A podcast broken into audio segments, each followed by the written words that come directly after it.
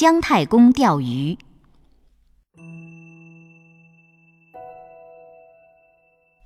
盘庚死后，又传了十一个王，最后一个王叫做纣。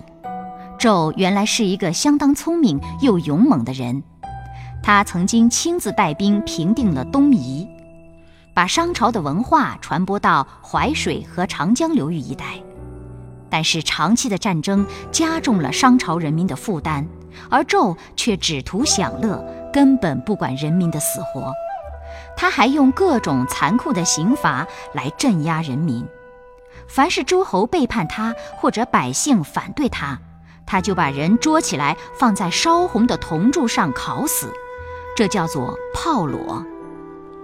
纣的残暴加速了商朝的灭亡。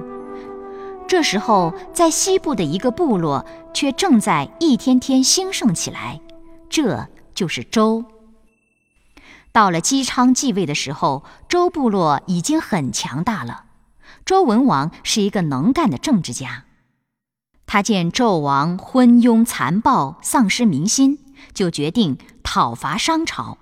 可是他身边还缺少一个有军事才能的人来帮助他指挥作战。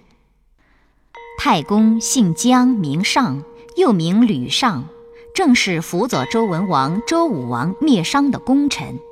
他在没有得到文王重用的时候，隐居在陕西渭水边一个地方。太公常在溪旁垂钓，一般人钓鱼都是用弯钩，上面有鱼饵，但太公的钓钩是直的，上面不挂鱼饵，也不沉到水里。并且离水面三尺高，他一边高高举起钓竿，一边自言自语道：“不想活的鱼儿啊，你们愿意的话，就自己上钩吧。”一天，有个打柴的来到溪边，见太公用不放鱼饵的直钩在水面上钓鱼，便对他说：“老先生，像你这样钓鱼，一百年也钓不到一条鱼的。”太公举了举钓竿，说：“对你说实话吧，我不是为了钓到鱼，而是为了钓到王与侯。”太公奇特的钓鱼方法终于传到了周文王那里。周文王派一名士兵去叫他来，但太公并不理睬这个士兵，只顾自己钓鱼，并自言自语道：“钓啊钓啊，鱼儿不上钩。”虾儿来胡闹。周文王听了士兵的禀报以后，改派一名官员去请太公来。